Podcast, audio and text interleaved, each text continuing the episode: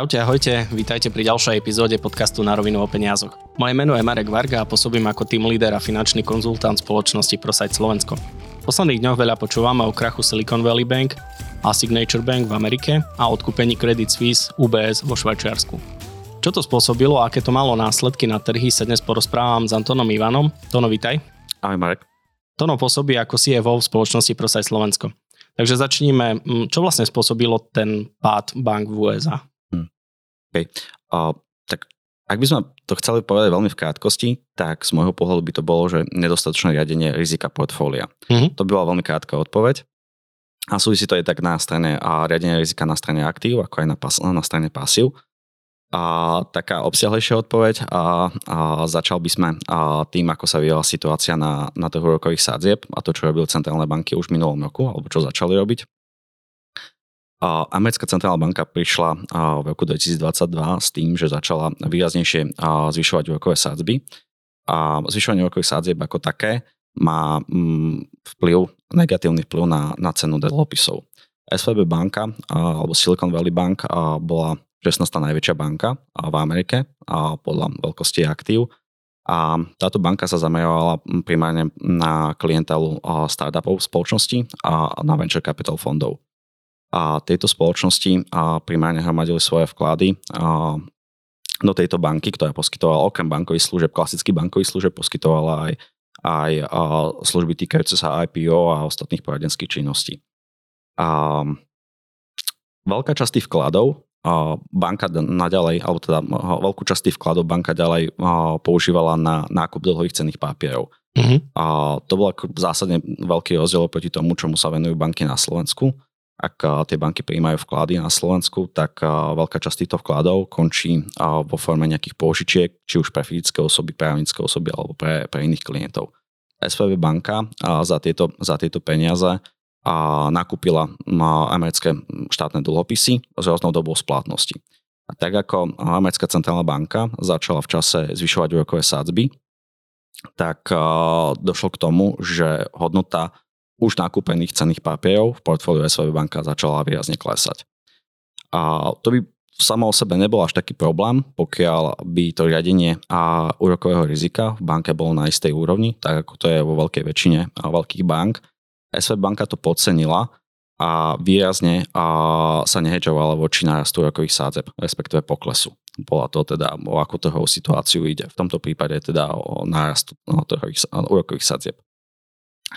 Samotný nárast rokových sádzieb spôsobil na, na portfóliu dlhopisov uh, stratu, uh, ktorá nebola zrealizovaná, lebo SV banka držala tie dlhopisy vo, svojich, vo svojej súvahe. Avšak uh, to predcenenie uh, spôsobilo to, že, že banka v istom okamihu mala nezrealizovanú stratu viac ako 16 miliard amerických dolárov. A 8.3. banka alebo manažment banky vydal informáciu, že a má záujem navýšiť svoj základný kapitál, takmer 1,75 miliardy amerických dolárov. A táto správa bola, bola prijatá trhom tak, že trh začal si viac, čoraz viac všímať tú situáciu, ktorá je ve svojej bank a vznikla istá miera neistoty o tom, ako je banka kapitalizovaná alebo pripravená na situáciu, mhm. ktorá, ktorá prichádza. A, a to spustilo teda lavinovú reakciu. Lavinovú reakciu na strane vkladateľov, na strane tých firiem, ktoré, ktoré vložili a, svoje peniaze do tejto banky a ktoré začali teda vo veľkej miere a žiadať SV bank o vyplateniu svojich peňazí.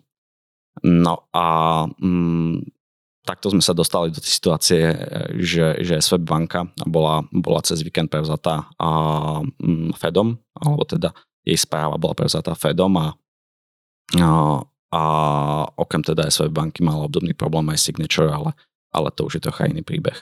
A u nich bol v podstate niečo podobné, no akože vraví, že iný príbeh, tam sa udialo vlastne čo? Bolo to na jednej strane podobné, na, na strane druhej tá, tá SV banka ako, ako taká mala veľkú časť vkladov nepoistených. Mm-hmm. To znamená, že v Amerike funguje iný systém fondov ochrany vkladov ako na Slovensku. Na Slovensku je fond ochrany vkladov do sumy 100 tisíc eur na jedného teda vkladateľa v tej ktorej banke v Amerike to suma 250 tisíc amerických dolárov uh-huh. a SVB banka mala veľkú časť svojich, svojich klientov zo strany, ako som už spomínal, startupových spoločností a ktoré už ten objem vkladov mali rádovo v, vo vyšších jednotkách alebo desiatkách miliónov dolárov. To znamená, tá hranica tých 250 tisíc amerických dolárov sa týkala veľmi, veľmi malej časti klientov banky. Uh-huh. A toto je to, to druhé riziko, ktoré teda podcenil management banky a ktoré súvisí s tým, že ak máme veľkú škálu klientov, ktorí majú o, menšie zostatky v bankách, je to pre banku menej rizikové ako v prípade, že sa banka zameria na a, zopár jednotlivcov alebo spoločností, ktoré majú vyšší objem hotovostných zostatkov, avšak v čase, kedy dôjde k problémom, tak práve títo, títo, títo vkladatelia môžu spôsobiť väčšie problémy. Mm-hmm. No a tá Signature Bank mala vlastne ako... Signature Bank bola banka zameraná teda na, na ani nie na kryptoaktíva, ale teda uh-huh. m, bola zameraná teda... Má, Mala väčší podiel aktív hej, v krypte. Tak, tak, tak. Respektive ani, ani nie, že v samotnom krypte, ale uh-huh. skôr financovala spoločnosti, ktoré, ktoré teda uh, podnikali v krypte. Uh-huh. A mhm. tak ako došlo teda uh, problémom na, na trhu krypta, tak, tak rovnako tak aj ona sa dostala do, uh, pod výrazný trhový tlak. Uh-huh. Keď sa na, pozrieme vlastne na ten trh, očakávame ešte nejaké ďalšie pady, alebo je to také ťažko predvídateľné? A akúkoľvek budúcnosť je, je veľmi ťažko predvídať a tu v krátkodobom horizonte je o to ťažšie. A v Amerike teda skrachovala tá Signature Bank, skrachovala mm-hmm. teda aj, aj SVB banka, alebo teda uh, Silicon Valley Bank. A problémy teda, ktoré, ktoré trh signalizoval, tak sa objavili v nejakých menších regionálnych bankách, mm-hmm. ktoré nie sú tak regulované ako veľké a banky v Európe alebo v Amerike. V Európe problémy teda nastali v banke Credit Suisse, ale primárne teda to nesúvisí s tou situáciou, ktorá teda bola v Amerike a s nárastom rokových sádzieb, ale, ale problém Credit Suisse sa, sa, sa um, tu na už objavoval oveľa skôr a toto je len možno nejaké také vyvrcholenie toho, toho celého. No myslím, že o Credit Suisse sa tak v kulvároch hovorilo už nejaké dve roky, že majú nejaké také problémy. Tak, tak. A tam, to vyvr- tam vlastne nastalo čo? Keď si to tak rozoberieme nejak v skratke. No, Credit Suisse v roku 2020 a sa objavili a, a sa objavila tzv. špionážna aféra, kde teda a, do ktorej bol zapletený manažment banky, a, mm, no a tak ako a, sa objavila táto prvá aféra, kde, kde si teda nedostatočný, a, nedostatočnú kontrolu a, zo strany, zo strany a, manažmentu, tak postupne až do, až do súčasnosti teda si banka prešla rôznymi menšími či väčšími otrasmi. Mm-hmm. A jeden z tých väčších otrasov bolo to, že Credit Suisse financovala jednu spoločnosť, a teda aj oceliareň v Severnej Amerike, ktorá skrachovala. Následne teda financovala jeden, jednu privátnu spoločnosť, ktorá teda sa venovala investovaniu do iných spoločností, tá opätovne stratila veľmi veľa na hodnote uh-huh. a mhm. tak Credit Suisse jednou, druhou, tretiou operáciou stratila niekoľko miliard, miliard eur alebo dolárov. A za rok 2022 Credit Suisse zaknehovalo stratu viac ako tuším 7 miliard eur, uh-huh. čiže bola teda najvyššia strata od roku 2008. A tie problémy Credit Suisse vycholili v tom, že v čase od toho 2008-2009 banka si prešla teda rôznymi, rôznymi výkyvmi alebo rôznym vývojom, kde sa menila aj akcionárska štruktúra a pred necelými dvoma týždňami jeden z hlavných akcionárov Saudská Európska banka a jej predstaviteľ sa vyjadril, že nebudú navyšovať základný kapitál v Credit Suisse. Inými mm-hmm. slovami teda nepožičia Credit Suisse alebo nevloží ďalšie peniaze do Credit Suisse, čo opätovne teda všetky takéto správy a nepodporujú nejako a, tú dôveru a, vkladateľov v to, že tie peňažné prostriedky, ktoré si vložia do tej ktorej banky sú bezpečí. Mhm. Dobre, keď sa ešte vlastne vrátime e, tým americkým bankám, ako zareagovala vlastne americká vláda na, na túto situáciu? Hmm.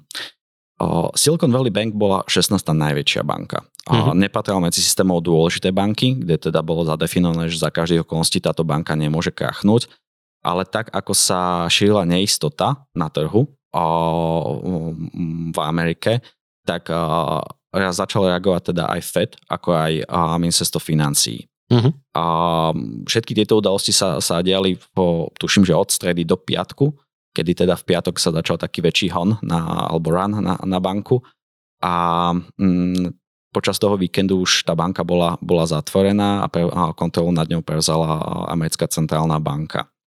A zároveň počas toho víkendu bolo dohodnuté, že všetky vklady, a to znamená tie, ktoré boli poistené alebo chránené a tie, ktoré boli nepoistené, a spadnú o, do koša poistených. To mm-hmm. znamená, aj tí klienti, ktorí mali nad 250 tisíc amerických dolárov, tak boli v bezpečí. To bol jeden slavných, uh, slavných triumfov alebo, alebo to, um, čo vlastne začala robiť FED, alebo čo začal robiť FED. A chcel veľmi upokojiť tú situáciu, pretože chcel predísť uh, možným problémom, ktoré by sa mohli objaviť v nejakých menších regionálnych bankách. Zároveň Fed oznámil ďalší krok a to, že bude dodávať likviditu menším alebo aj väčším bankám, pretože celá táto situácia teda je dôležitá najmä, najmä z pohľadu dôvery. Ak vkladatelia veria tej ktorej banke, že tie peniaze sú bezpečí, tak nemajú dôvod vyberať. Však ak sa začne šíriť tá nedôvera na, na trhu, tak to môže spôsobiť kolaps celého bankovníctva. Mm-hmm. Spomenul si ho na banky, to v podstate znamená to, že klienti začnú vyberať, čo je to kapitál z banky, alebo nejak takto? Áno, veľ, veľmi zjednodušene dá sa to takto povedať. Je to situácia, kedy a, v relatívne krátku dobu alebo v rovnaký okamih príde veľmi veľa a, dopytov na výber svojich vkladov. Logicky a banka, a základná činnosť banky je príjmanie vkladov a poskytovanie použičiek. Mm-hmm. Čiže tie vklady, ktoré my tam máme ako vkladatelia, banka použije, a na, na poskytovanie použičiek, či už právnickým osobám, fyzickým osobám v rôznej forme. A samozrejme, a banka tieto prostriedky má nejakým spôsobom zabezpečené. My ich to poznáme z typických hypotekárnych listov alebo v prípade mm-hmm. podnikateľských osob sú to úvery založené nejakou nehnuteľnosťou, prípadne pohľadávkami a podobne. A čo sa však stane, ak, ak banka teda dostane veľmi veľa dopytov na to, že chce, že chce peňažné prostriedky od svojich vkladateľov, no logicky nemá všetky tie prostriedky k dispozícii. A tie peniaze sú, sú však zainvestované teda v nejakých, v nejakých a, úveroch a, a na to, aby teda vedela vrátiť tieto finančné prostriedky tým, svojim, tým ktorým svojim vkladateľom, tak jednoducho tie úvery musí spoplatniť. A toto je situácia, a kedy, kedy teda sa chce takto a teda centrálna banka tejto situácie predísť a to sa bavíme teda najmä o situácii, ktorá je na Slovensku. To sú klasické teda situácie v prípade, v prípade slovenských komerčných bank, ktoré teda prijímajú vklady a, a poskytujú úvery. V prípade SVB banky tá situácia bola trocha odlišná a to, to je v tom, že teda tí vkladatelia začali a robiť dopity na výber tých svojich finančných prostriedkov. SVB banka však tie peniaze nepožičovala vo forme nejakých požičiek, ale veľkú časť svojich aktív, tuším, že viac ako 60%, mala zainvestované cez, cez americké štátne dlhopisy. Mm-hmm. A tak ako narastli rokové sadzby na, na trhu, došlo k tomu, že tieto dlhopisy a, strátili na svojej nominálnej hodnote. Nestratili 100%, samozrejme to, že to nie, ale, ale tá strata tam bola celku významná. Mm. A pokiaľ by a, tá SV banka chcela uspokojať všetkých svojich vkladateľov ten ktorý moment, tak ona by musela tie dlhopisy predávať, predávať pod stratu. A logicky ten rozdiel, ktorý teda by vznikol tou stratou, tak by vkladatelia nedostali späť, pretože SVB banka už nemala dostatočný kapitál na to, aby vedela vykryť všetky, všetky takéto straty. Mm-hmm. O, v podstate, keď sa na to pozrieme, tak to akú veľkú váhu mali tie dve banky v, napríklad v S&P 500 v indexe? Mm-hmm. Ako som už spomínal, SVB banka bola väčšia ako mhm. Signature, mm-hmm ale každopádne nepatril medzi, medzi uh, tie najväčšie americké banky. A samotná Silicon Valley Bank nebola zastúpená v S&P 500, jej uh-huh. zastúpenie tam bolo prostredníctvom jej matky, ktorá teda uh-huh. okrem Silicon Valley Bank vlastne aj ďalšie spoločnosti. A ten celkový podiel teda Silicon Valley Bank, alebo teda jej matky na, v portfóliu S&P 500 a tvoril tuším 0,0 až 0,05%.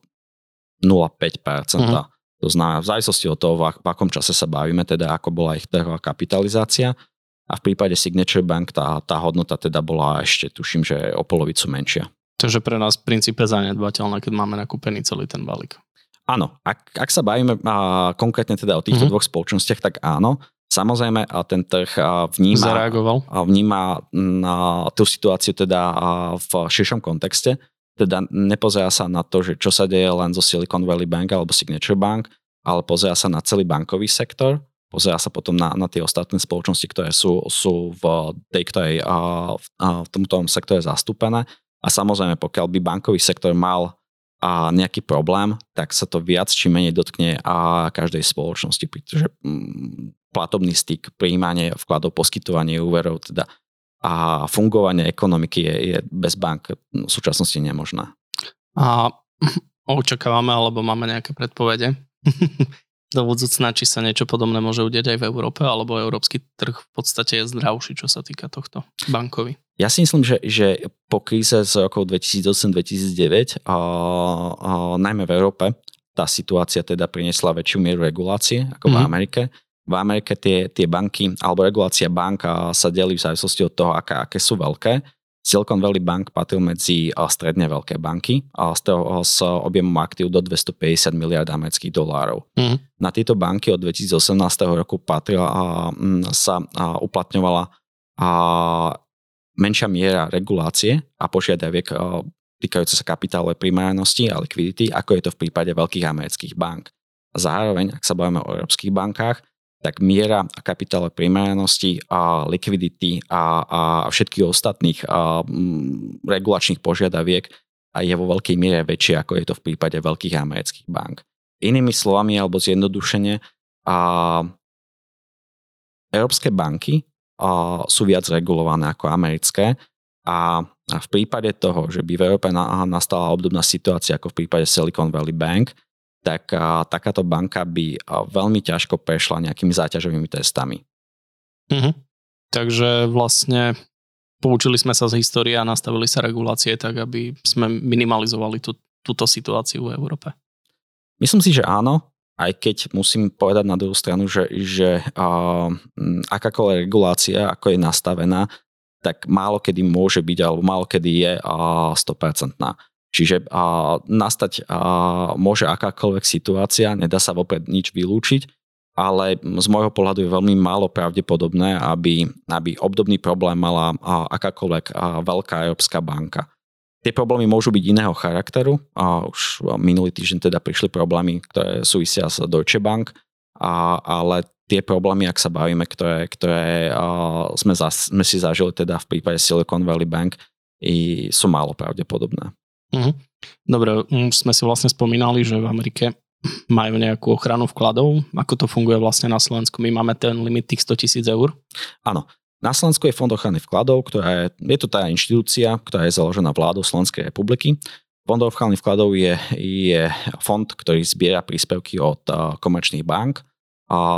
Je to isté percento uh, z aktív, alebo desatiny percenta z aktív bank. A, a slúži na to, aby v prípade toho, že a, tie, ktoré má vklady a, v bankách budú, a, sa stanú nedostupné, alebo inými slovami teda banky nebudú vedieť vyplatiť vklady svojim vkladateľom, tak fond prostredníctvom svojich aktív tieto vklady bude vedieť vrátiť späť vkladateľom. Na Slovensku platí obmedzenie alebo fond ochrany vkladov do sumy 100 tisíc eur na jedného vkladateľa v prípade tej ktorej komerčnej banky. V Amerike je to teda do sumy 250 tisíc amerických dolárov. Takže ak chcem držať viac ako 100 tisíc eur ako súkromná osoba, tak si radšej otvoriť účet v dvoch bankách. Áno, je to tak, aj keď na druhej strane, ak by sme sa pozreli na tom, že, že celkový objem vkladov v slovenských bankách je niekde na úrovni okolo 80 miliard eur. Mm-hmm. To je údaj teda ku koncu roku 2021.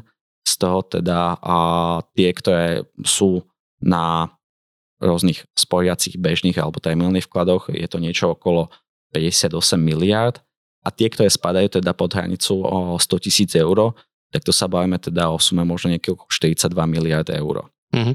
A samotný fond ochrany vkladov má toho času teda nazbierané niečo cez 300 miliónov eur. Mm-hmm. Čiže, čiže... Dosť veľký nepomer. Dosť veľký nepomer. Ale opäť to sa bavíme o tom, že, že Fond ochrany vkladov je inštitúcia, ktorá je zriadená vládou. Mm-hmm. A opäť v prípade toho, že by nejaká banka mohla mať takýto problém, tak, tak je to vláda, ktorá, ktorá z najväčšou pravosťou by zasiahla, aby si tie peniaze požičala na, niekde na, na medzibankovom trhu, teda prípade vlády teda na, na finančnom trhu a požičala by tej ktorej finančnej banke a na to, aby, aby dokázala a, um, uspokojiť svojich hm. vkladateľov. Tam predpokladám, že by nastala koordinácia vláda, Národná banka, Slovenská, Európska centrálna banka, ak by sa to v podstate asi riešilo. Áno, áno, áno. Ja si myslím, že, že toto, toto je veľmi málo pravdepodobná situácia. Naozaj muselo byť nastať veľmi extrémna situácia, ktorá, ktorá by mohla priniesť nejaké, nejaké väčšie problémy do, do slovenského bankovníctva.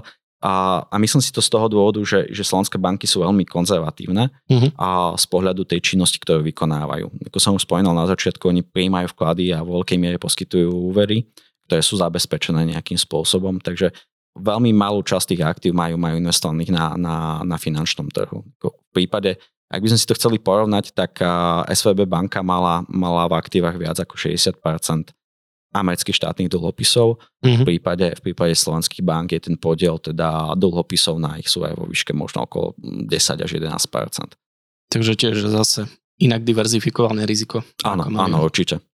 Dobre, no, to bola moja posledná otázka. Ďakujem, že si prijal moje pozvanie a mohli sme sa porozprávať o aktuálnej téme. Ďakujem aj za pozvanie. Moje meno je Marek Varga a sprevádzal som vás dnešným podcastom. Ak by vás zaujímala práca vo svete financií alebo by ste potrebovali poradiť, neváhajte ma kontaktovať na marekvarga.prosite.sk. Informácie o mne nájdete aj na webe marekvarga.sk. Môžete nasledovať na Facebooku, Instagrame, TikToku alebo na webe na rovinu online. Aj dnešná epizóda vznikla s podporou spoločnosti ProSite Slovensko, za čo im ďakujem. Prajem vám ešte príjemný zvyšok dňa. Ahojte.